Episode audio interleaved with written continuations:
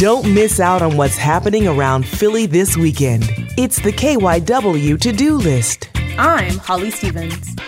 The Academy of Natural Sciences annual Bug Fest is back all weekend long, with crowd favorites including a roach race and an expert led bug walk along the parkway. Come join in on the creepy crawly fun, which is free with admission to the museum. On Saturday, Painted Bride Art Center, which brings together artists, audiences, and community, is celebrating its move to West Philly with a housewarming party. Come out for free food, performances, and activities for all ages. Have you ever watched somebody salsa and really wanted to join in? Then come to FDR Park for a salsa and bachata class at its historic boathouse. And if you can't make it this time around, there will be two more classes on the second and fourth Fridays of September. Tickets start at $10.